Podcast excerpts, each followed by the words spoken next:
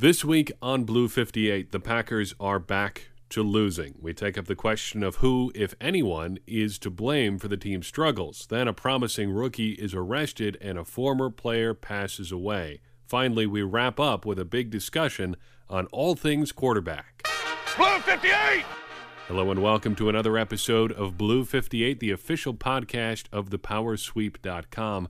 I'm your host, John Meerdink, coming to you today from, I guess, what we can call the Power Sweep's mobile headquarters, mobile recording studio. I'm in the guest bedroom of my parents in law, my in law's house in Perrysburg, Ohio, coming to you from Northwest Ohio this week instead of Southern Indiana. Got a jam packed show for you today, so on this Thanksgiving week, let's dive right in. If you hear what sounds like some ethereal music in the background, that is because my wife, a professional musician, is playing harp in preparation for an upcoming gig. So a little mood music if you hear that. If not, maybe you're just imagining something. Anyway, diving in, guess what? The Packers lost again. This time, this time a 23 to nothing shutout at the hands of the Baltimore Ravens it's pretty much a bummer, but if you were paying attention to what we've been doing here at the at the Power Sweep, you should not be all that surprised about this. Last week after the Packers beat the Bears, we wrote, ultimately a win against the Bears changes little. Chicago's a hapless organization. Aaron Rodgers is still hurt and the defense still has issues. But darn if it doesn't feel good. And at the time, it did feel pretty good. But there's all the reasons to be concerned about the Packers were still there last week. Then we did a whole episode on tanking, and then this loss happened. It was predictable, but I'll tell you what, it still feels pretty bad because this was an especially bad loss. The first shutout for the Packers since 2006, and had it not been for one of Brett Hundley's late turnovers, it would have been just the fourth Packers loss since 2006 where the Packers allowed 16 or fewer points. The Ravens got that cheapy touchdown late it still practically counts, although it doesn't technically. Pretty much everyone on the Packers, though, played pretty well. Again, except for that cheapy touchdown late, the Packers were in this. 16 points is a very winnable game. The Packers 57 and 3 in Mike McCarthy's tenure with the team when they allow 16 or fewer points. Seemingly, everyone but Brett Hundley played pretty well. So, what does that say about the Packers quarterback situation? Well, it's not good. Uh, for me, and we'll touch on this in depth in the second half of the podcast, but this represents an organizational failure for the Packers at just about every level from personnel acquisition to coaching to the players on the field. This is a failure. This is a failed situation for the Packers right now at quarterback. We'll get to that in a second. Any positive though coming out of this game? I think the offensive line uh, is is worth being positive about. Brett Hundley ran himself into a lot, uh, but really, I think the offensive line was pretty solid, especially considering the caliber of the defense they were playing. The defense, top to bottom, I think worth being excited about in this one. Sure, Joe Flacco is not an elite quarterback, but you know you, you you're supposed to take care of business against teams that you're supposed to beat or players that you're supposed to beat joe flacco is a player the packers defense is supposed to beat and they took care of him on sunday by and large the pass rush especially did a very good job put a lot of heat on flacco who had been sacked just 19 times coming into this game pretty impressive effort i think for the packers defensive front it was really it made it especially frustrating or extra frustrating, I guess, to see Kenny Clark go out with what turned out to be not that serious of an injury late, although that looked pretty bad at the time. Finally, I think the wide receivers, mostly Davante Adams, but the wide receivers in general, um, are worth being excited about in this game. Brett Hundley didn't get them the ball very much. I will say that. I, I guess that's the, that's the conclusion there. But guys got open. And I think this is an opportunity for, for people to really, I guess, appreciate what what uh, what the Packers have at receiver. I think if you watch the game and pay extra close attention, even if you don't have the all 22 tape like we do, uh, if you watch the game, you can see guys getting open. And Hundley, for just whatever reason, is not getting them the ball. If you watch this game with that Thursday night football spider cam type thing, you'd been you'd have lost your mind at the guys that Hundley had running open. And people are taking this as an opportunity to pile on on Jordy Nelson. He has not produced typically great stats like we've seen from Nelson since Aaron Rodgers went down. And I don't think that's an indictment of him at all. Think about what Jordy Nelson does really well. He is a zone killer. He is so experienced and so good at finding holes in the zone that he will get to them and a good quarterback will find him. Well, what does Brett Hundley struggle with the most? Reading coverages, making those second and third reads. That's exactly where Jordy Nelson would be, that second, that third read down the list. And if Hundley isn't making those reads, there's no chance for, for Nelson to make any impact on the game.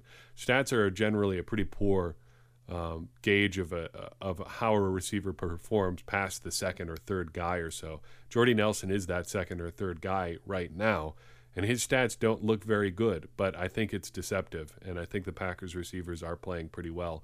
Hundley just isn't finding them.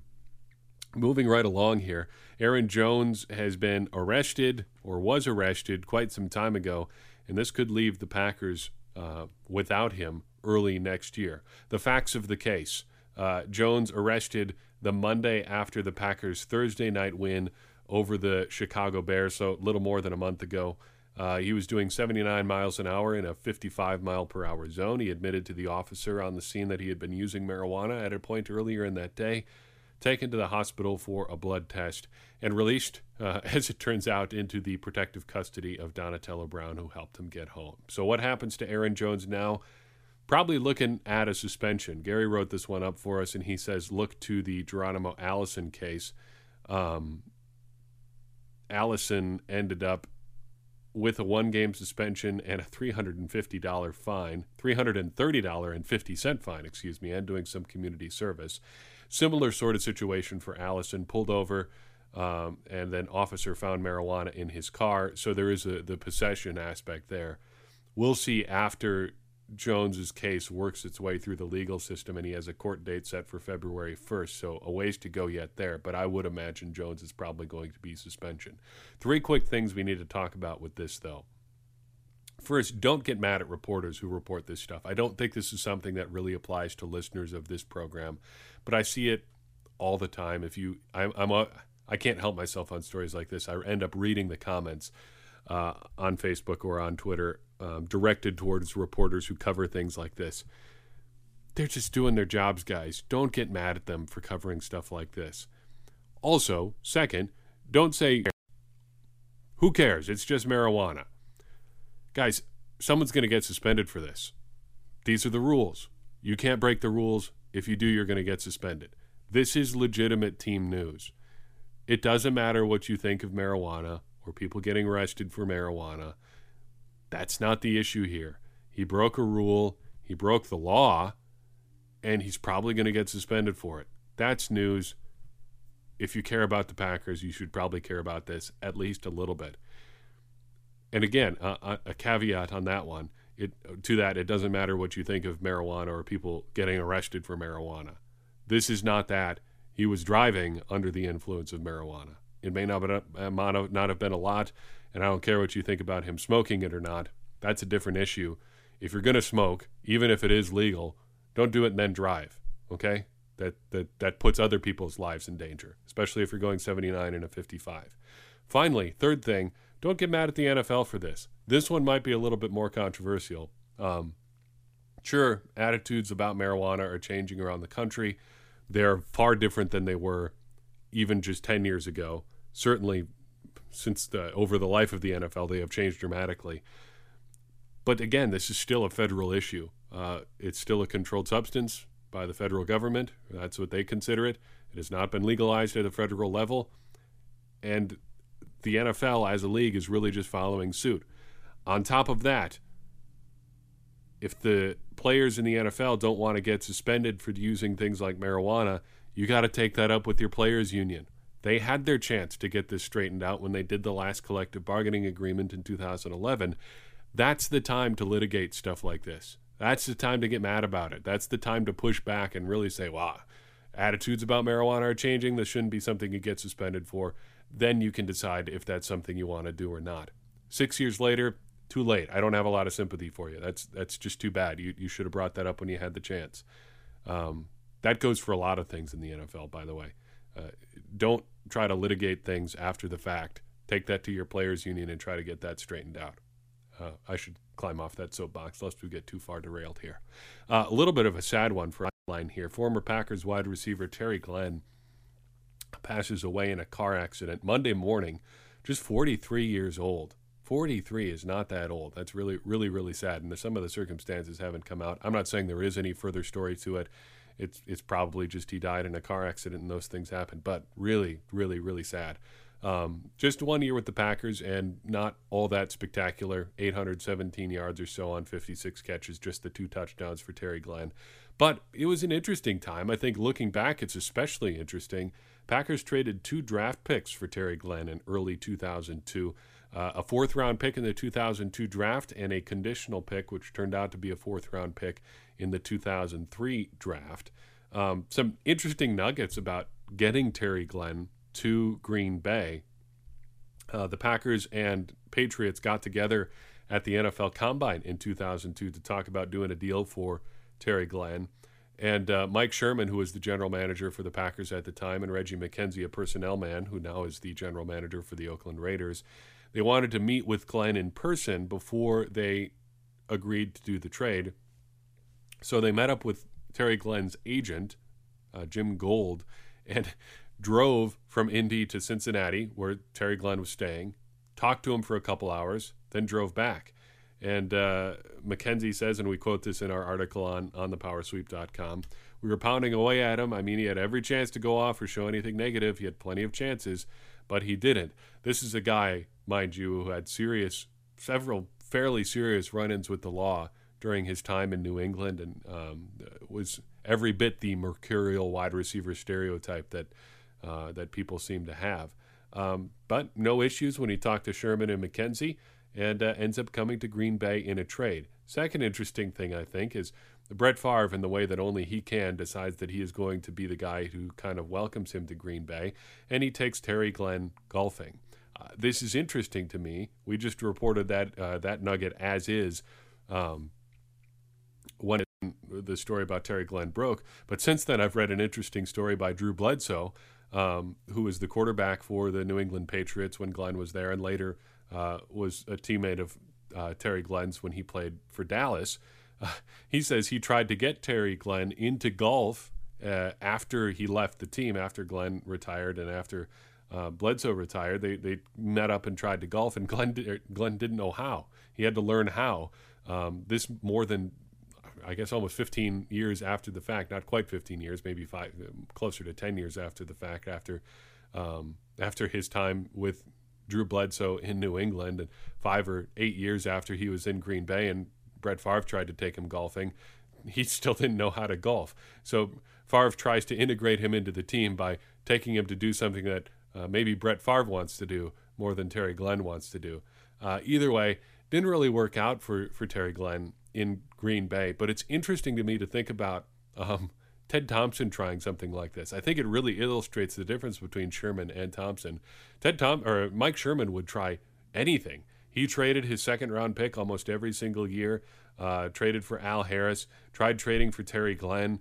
Um, he was trying stuff, and uh, he, both to his credit and detriment, it doesn't seem like Mike Sherman really had a system, but he tried things. That is for sure. You can't uh, you can't knock him for trying things. Did those things work out? Uh, well, most of the time, no. Unfortunately, they, they really didn't work out. Uh, Joe Johnson didn't work out. Terry Glenn really didn't work out. Uh, a couple of those other trades really didn't work out.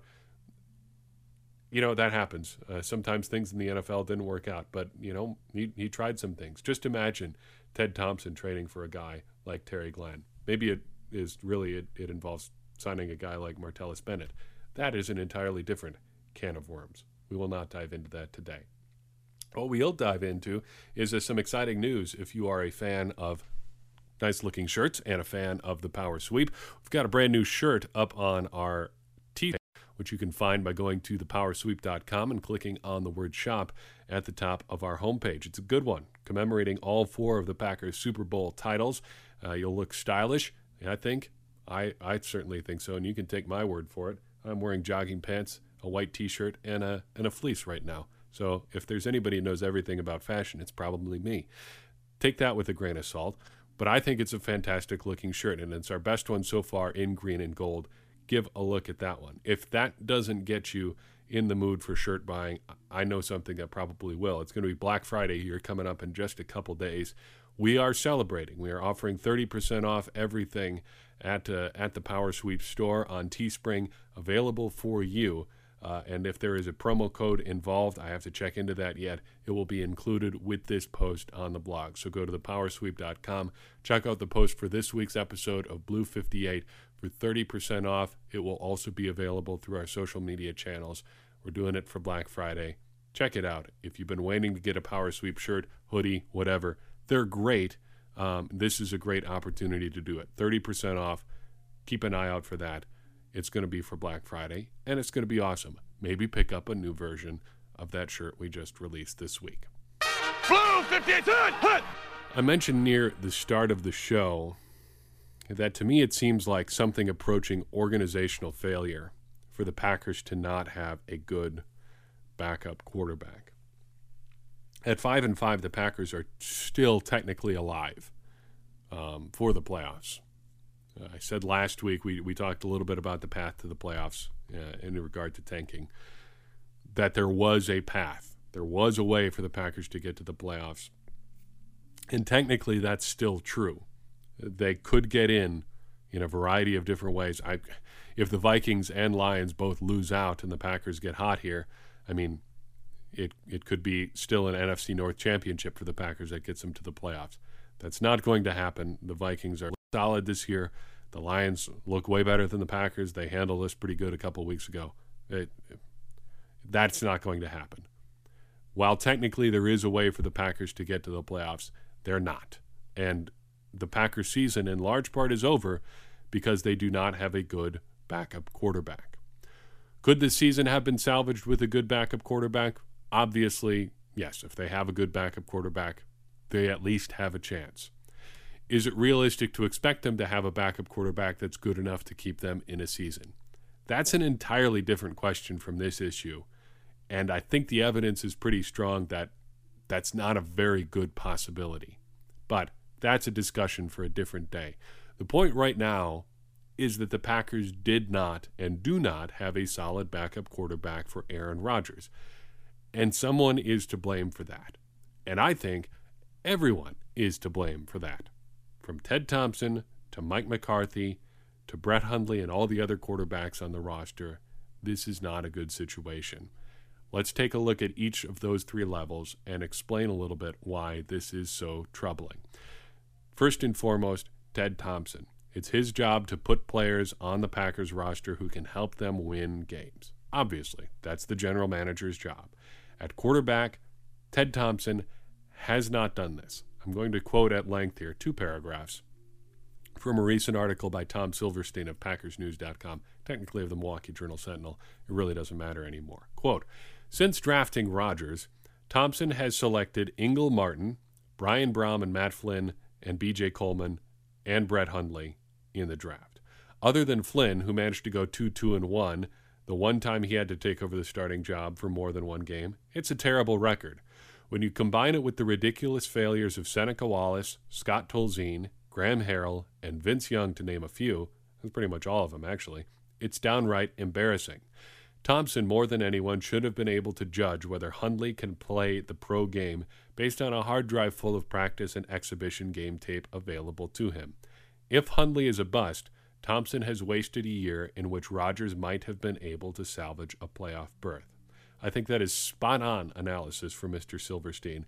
Thompson, I mean, you, you do sort of analysis on the guy the Packers have brought in in the Thompson era other than Aaron Rodgers. Ingle Martin, not worth talking about at all. Brian Brohm, real bad. Matt Flynn, usually bad, sometimes inexplicably very good. BJ Coleman, very bad. Uh, couldn't beat out a uh, worn out, broken down old Vince Young for a job. Uh, and Brett Hundley, who so far has looked very bad. He doesn't even get the the Matt Flynn exception of sometimes being inexplicably good. Outside of that one incredible throw to to, to Davante Adams in the Bears game, the free agents Seneca Wallace not here long enough to tell, but he did not look very good. Scott Tolzien actually very bad. Graham Harrell, who until Devante Mays is the only Packers player I know of to fumble in his very first snap as a member of the Packers very bad as well. And Vince Young, disappointing and bad. How do you not do better than this? How do you draft, let's see, one, two, three, four, five guys and go 0 for 5?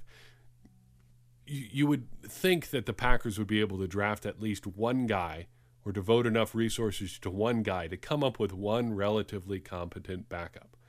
The Patriots seem to do it every single year, and I don't I hate the well, the Patriots can do it line of thinking, but at least in this area, they've done it. They've managed to get enough competent backups that if Tom Brady ever were to go down, um, they they have a guy who's at least competent. Uh, and and at the start of last year, they showed exactly why. Part of that is coaching, which we'll get to in a second, but part of that is just having guys around who are good enough to get the job done, and and the Packers quite simply have not the Colin Kaepernick question is still an open one, and I think there's more to it than people are are honestly talking about at this point. At some point during this offseason, it went from Colin Kaepernick is unemployed for some foot some league related reasons, let's say that, to there is no inex- or there is no explicable way that you could decide to not sign Colin Kaepernick for his football prowess alone. I think that's a little bit ridiculous. Um, I think there are legitimate arguments against Colin Kaepernick as a football player. Is he better than a lot of the guys on NFL rosters right now? Absolutely. But I think, you know, for most of the offseason, you could make the case that based purely on football reasons, you, you could avoid signing Colin Kaepernick. But all that aside, and there's a lot more to the Colin Kaepernick thing that I care to discuss that the Packers haven't brought anyone else in who is capable of starting at at quarterback or really made an effort to do so, I think is is it is it, it's frustrating. Um, I understand why the Packers didn't go with somebody right out of the gate. There's really no reason to try to sign a starting caliber um, quarterback as soon as Rodgers goes down. But by the bye week, it seemed like something should have been done. You at least have to try to stay competitive as you head into the stretch run. And it seems like the Packers didn't do that. It seems pretty obvious that Hundley was what he was at that point, and the Packers didn't make a change. I think there's quite a bit to criticize Ted Thompson about for this situation. But he is not the only one. Let's talk about Mike McCarthy for a second. There's a bunch of things to dislike about how McCarthy has handled this quarterback situation. He can't seem, for one, to settle on a game plan. Are we going to keep Hundley under wraps? Are we going to cut him loose? Who knows? It changes from game to game. Uh, the Chicago game plan, playing against a good defense and a limited quarterback, seemed like a, a great example of how to maximize what Hundley does well and minimize what he does poorly. What he does well is he's he's pretty athletic. Uh, he can seem to manage out of a spread sort of offense pretty well and uh, every so often he'll he'll throw a pretty accurate, beautiful ball. He can do that from time to time, and he does it out of those spread situations. So he has a lot of options on the field. What does he not do well? Deep drops and read coverages very well. That's just obvious. That is abundantly clear by now. But the Packers can't decide what they want to do, and Mike McCarthy keeps switching from week to week it doesn't maximize what Hundley does well. If you're playing with a backup, you got to maximize what he does well and try to minimize what he does poorly. The Packers don't seem to be committed to doing that. McCarthy also cannot call plays that seem to make any sense. Against the, the Ravens, at one point in the first half, it was 9 to 2 run against pass at one point. It ended up being 20 to 11 called runs versus or called passes versus called runs in the first half. Why? How do you not even give your running backs an opportunity to do what they do?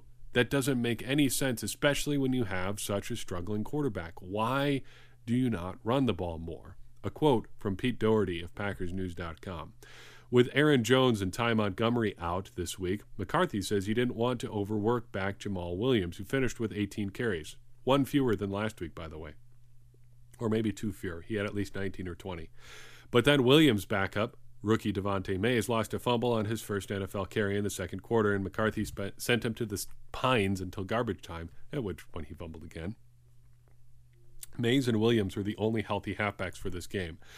Now Dougherty quotes McCarthy. I wasn't going to come in here and try to line up and, and bang the football with, frankly, one halfback that I believe in, and that's just where Mays is right now, McCarthy said. That's more on the play caller. Dougherty continues. It is on the play caller. As much as players have to be disciplined, so do coaches. McCarthy didn't have the luxury of indulging his anger or giving Mays a teachable moment. He needed to pound the 230 pound back at the Ravens in tandem with Williams for four quarters and hope to grind the Ravens down and eventually open things up for Hundley. Absolutely 100% agree with Dougherty, and that is rare. Um, you just simply don't have a choice. Hundley has proven again and again and again, multiple times throughout this Baltimore game, even early, that he is not capable of throwing. If you don't have a quarterback who can throw the ball, you've got to commit to run, to the run, and you have to at least keep defenses honest uh, by having the possibility of a run there. When you don't call running plays, that eliminates that. I feel like I shouldn't even have to say that out loud, but that, that's that's how things work and McCarthy doesn't seem to get that. Finally, there's the sunk cost thing. I, I, come back to this again and again and again. The Packers can't just sit here and say, McCarthy can't just sit here and say, I've got three years invested in Brett Hundley. Um, we're we're going to stick with him. That's not a good reason. You if if he's not playing well, you have to make a change. You you can't just sit here and say, well, I've got three years in, invested in him. Maybe he'll turn it around. That's a wish is not a plan is a saying that I heard once. And right now, the Packers are just wishing that Brett Hundley is going to get better. That it's silly. It's a it's it's not a plan. It's not a way to execute anything. It's not a way to improve, and it just does not speak very well of Mike McCarthy that he continues to stick to this line of thinking. Finally, and I don't want to spend a lot of time on this one, but there is blame to be placed on the Packers quarterbacks who are currently on the roster and one who isn't. I'm talking about Brett Hundley and Joe Callahan. Joe Cal- Callahan. I've got turkey or Thanksgiving food on the brain. We will probably do turkey and ham here at the um, in-laws. By the way, very excited for that, and I hope you have a really good Thanksgiving. I should mention this. This has been a little bit of a negative podcast. I apologize for that. Anyway, Brett Hundley, Joe Callahan, and Taysom Hill. Brett Hundley is seeing ghosts. He's seeing pass rush that isn't there. He's overreacting too much to the, the pass rush that is there. That is very much on him, and it's ruining the Packers' offense. He's also doing uncoached things that are not, I mean, McCarthy's got to be pulling his hair out on the sideline because Hundley is doing things that cannot be things that McCarthy was teaching him to do constantly dropping back too much, constantly rolling out too much, constantly throwing when he shouldn't from throwing platforms. All of that. You've seen the games. You know what he's not doing well. Uh, that I don't need to explain that part. Joe Callahan. I believe that if Joe Callahan was better than Hundley, he would be playing right now. If if there was any debate about who is the better quarterback, it would be uh, it, that would be the guy who is starting. If it's close, if Hundley is only slightly better than Callahan or equal to Callahan, the guy who's the draft pick and they've been developing to be the guy for, for three years is going to be the guy who gets the opportunities. That's just the way it is. Callahan didn't do himself any favors by getting uh, by not being spectacular in the preseason and getting outplayed by Taysom Hill.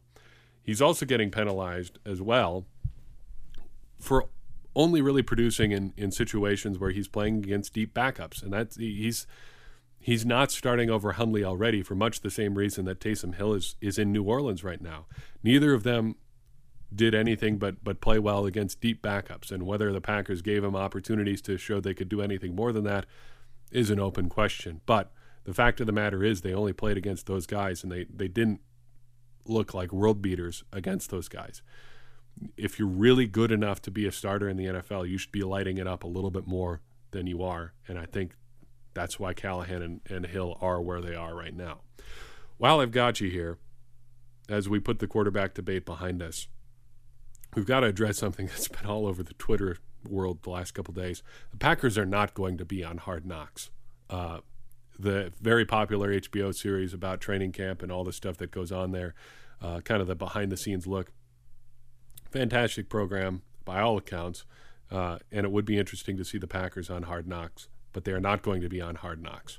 The NFL can actually force teams to appear for three different uh, and uh, and there's only three circumstances in which a team can get out.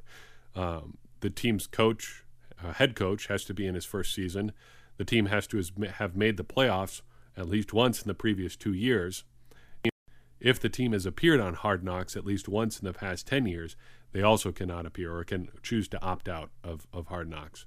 The Packers, if they have any opportunity to do so, are going to choose to opt out of being on Hard Knocks. They made the playoffs last year, so they got that going for them. And beyond that, the Packers have absolutely no interest. Um, Mike, uh, Mark Murphy and Ted Thompson would be making the call there, along with head coach Mike McCarthy, and you just cannot, um, cannot imagine them being part of it. In fact, as Gary writes on the blog, Rob Demovsky reported in 2013 that Thompson and McCarthy have actually said as much. Aaron Rodgers said the exact same thing on a re, an interview with Jason Wilde of ESPN Wisconsin in 2013. "Quote: I wouldn't like that kind of intrusion. I wouldn't want that kind of access. It's just not going to happen. It would be fun to see. It would make for some great television, uh, and I'm sure the HBO team would get some really great shots of Lambeau Field and all the stuff going on around Green Bay, Wisconsin. It would be spectacular. It's simply not going to happen. The Packers will never, ever let that happen. That's a show for this week. I hope you have a wonderful Thanksgiving and it's very relaxing and full of turkey and whatever side dishes that you like the most. I'm a stuffing man myself, but whatever you prefer is fine with me. Just get a lot of it because it's Thanksgiving and it's the perfect excuse. Also, have some cold turkey uh, on a sandwich Friday at some point, or maybe Thursday. Get that in there. Anyway, all the stuff about how you can find us. Where can you do that? Thepowersweep.com is our home. Uh, our great website looks fantastic. Uh, check us out there and uh, find out about what's going on with our Black Friday sale. Facebook and Twitter, great opportunities to connect with us as well. And if you would like to connect via email, reach us at thepowersweep1959 at gmail.com. If you would like to support us financially, you may do so at patreon.com slash thepowersweep. You have an opportunity to get a consistent 25% off on everything from the Power Sweep Teespring store there. You may also just buy things as per usual at teespring.com. And if you would be so kind, give us a review on iTunes if you want. No pressure, but it, it helps more people find the show and uh, helps us represent ourselves online. We do love to hear from you. Any feedback you give us helps us make this whole operation better and helps all of us become smarter Packers fans. And as I always say, smarter Packers fans are better Packers fans, and better Packers fans are what we all want to be. I am John Meerding. We will see you next week on Blue 58. Happy Thanksgiving.